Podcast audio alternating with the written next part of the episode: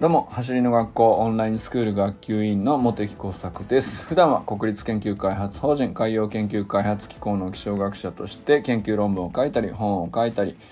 学会を運営したりしている45歳のび盛りです。今日は走り革命理論を学ぶと走り以外の習得段階も細分化できるようになってってきてんじゃないかなと 自分自身でちょっと感じたことがあったので話してみたいなと思っております。えー、本題に入る前にお知らせです。8月15日日曜日19時30分から20時15分に畑真由美先生による運動神経は才能じゃないキッズオンラインイベントが開催されます。畑真由美先生が今一番力を入れて取り組んでおられる子どもの運動神経を育てるというミッションに向けて、えー、組み立てられたプログラムになっております。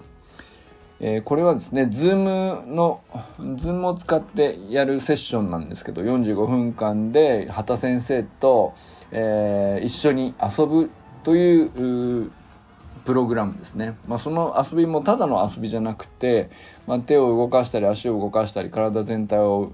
いろんな方向に向けたりっていうことをやりながら、えー、結局45分間の中でコーディネーショントレーニングというですね理論に裏打ちされた、まあ、運動神経をですねえ適切に結びつけていくような動きが盛り込まれているという、まあ、そういう内容のプログラムになります。で、えー、参加対象年齢は3歳から9歳までなので、えー、対象年齢のお子さんをお持ちの保護者さんもぜひぜひ参加してみてください。あのー、絶対親御さんにもためになると思います。あの僕自身もね今日それに結構近いような、えー、まあ、畑先生のコミュニケーションを、あの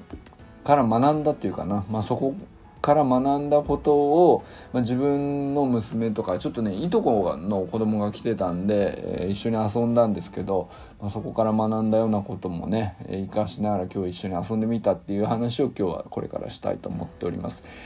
畑真由美先生の運動神経は才能じゃないキッズオンラインの日程は8月15日日曜日19時30分から20時15分で参加費は1家族税込1100円となっております。申し込み参加申し込みは概要欄のリンクから行ってください。よろしくお願いします。それでは本題なんですけども、えー、今日はですね、走り革命理論を学ぶと走り以外の習得段階も細分化できるように気づくとね、自分がなっていったというですね、まあこれはなかなか僕もきえー、それ期待してやってたわけじゃないんですけどびっくりしたのでこあこんな能力ついてると思って まあそんなことをね、えー、紹介したいなと思います。えー、ちょっとねあの今日えー、小1の娘とですねまあそのいとこで小2のいとこがいるんですけど、えー、近くで遊んでて、まあ、初めてね2人が挑戦する、えー、スポーツっていうことで一緒にやったものがあるんですね。それがバスケットボールなんですけどバスケットボールって皆さんやったことあるかな？あの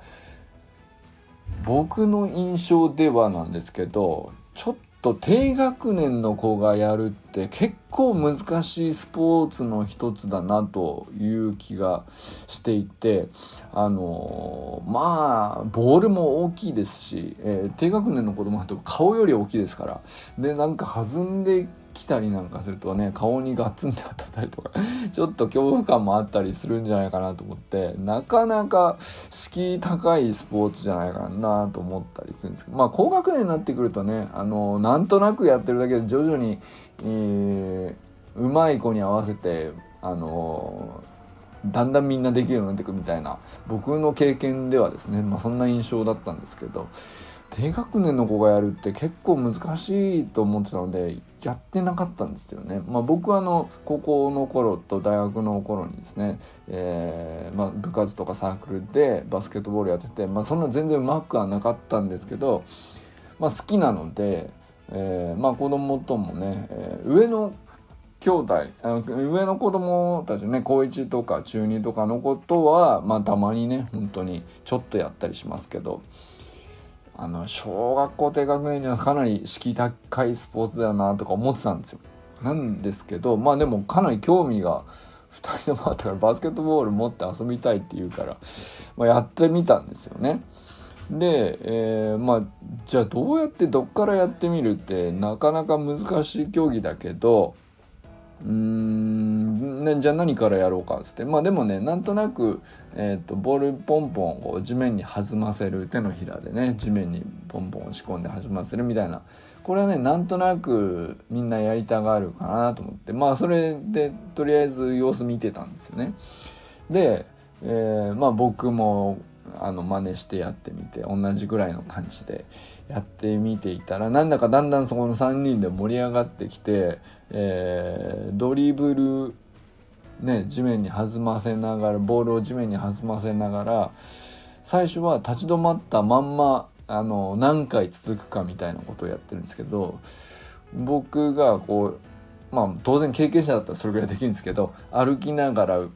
ついたりドリブルついたりあのちょっと走れたりとかっていうのを見ていたらわってなってなんかやりたいと思ってくれたんですかね。でどうやってやるんだみたいな感じになって。でそれをちょっとずつステップを踏みながらあのこうやってみたんです。トライしてみたんです。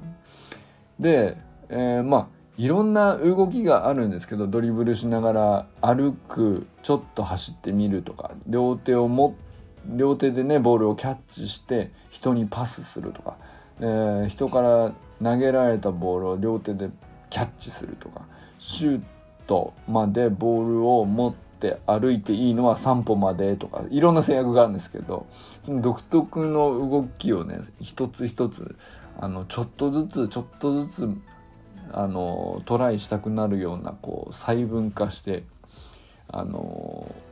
やってみたんですみんなで挑戦してみたんですよ。そしたらなんか意外にあのこれが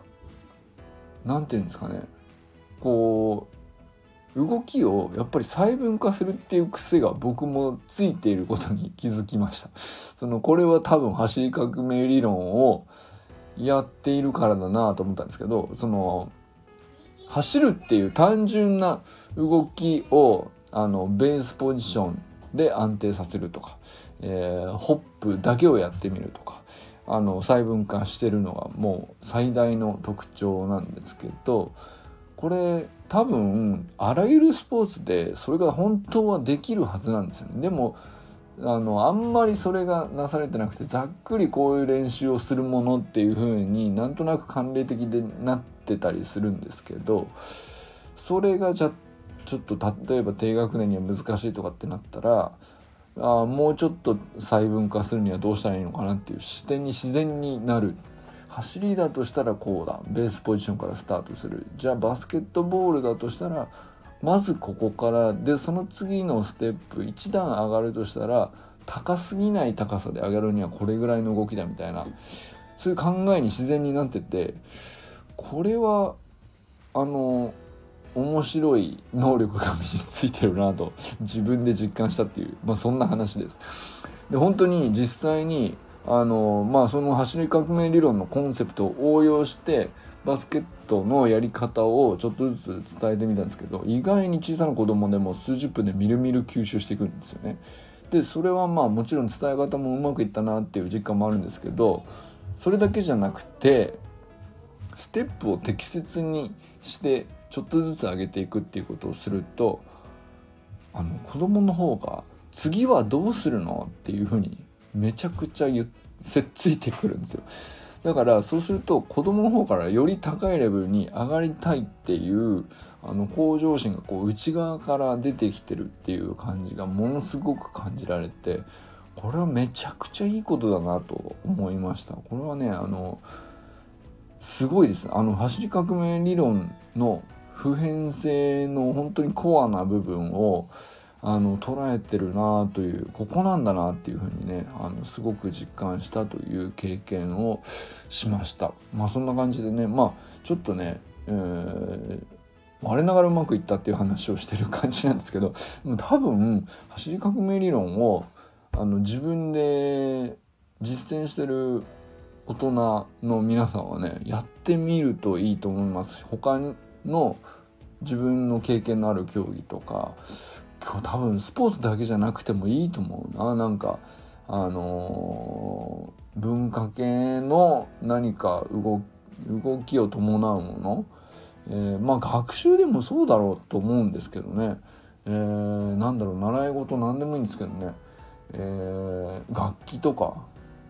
多分ねあの何でもいける気がします。で、えー、ステップをねできるだけ細かく細かく細分化しておくとあの相手の反応に応じて階段の高さを調節できるんですね。だからあの高すぎず低すぎず低すぎるとつまんなくなっちゃうんで低すぎずちょうどいいこれ登れるっていう階段を設定できるっていう。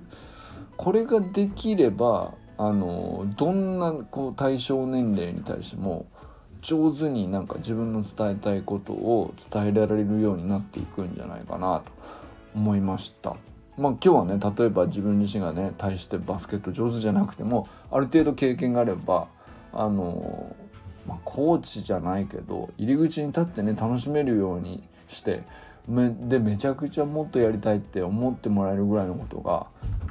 割とすぐできちゃうっていう、まあ、そんな経験だったっていうことですね。ということでね、えー、今日はあのー、走り革命理論を学ぶと走り以外の習得段階もかなり細分化するという考え方なのかな。あのものの見え方自体がかなり変わっていて、まあ、それできるようになるってものすごいこう他のことにも応用できて普遍性のあることなのでこれはめちゃくちゃいいなっていう、まあ、そんなことを話してみました。ということでね、えー、皆さんもね他のあのご自身のね得意なスポーツとか、えー、何でもいいです。いろんなあの得意なことあると思うのでそれに走り革命理論是非応用してみたらいいんじゃないかなと思いました。それでは皆さんこれからも最高のスプリントライフを楽しんでいきましょう。 Vamos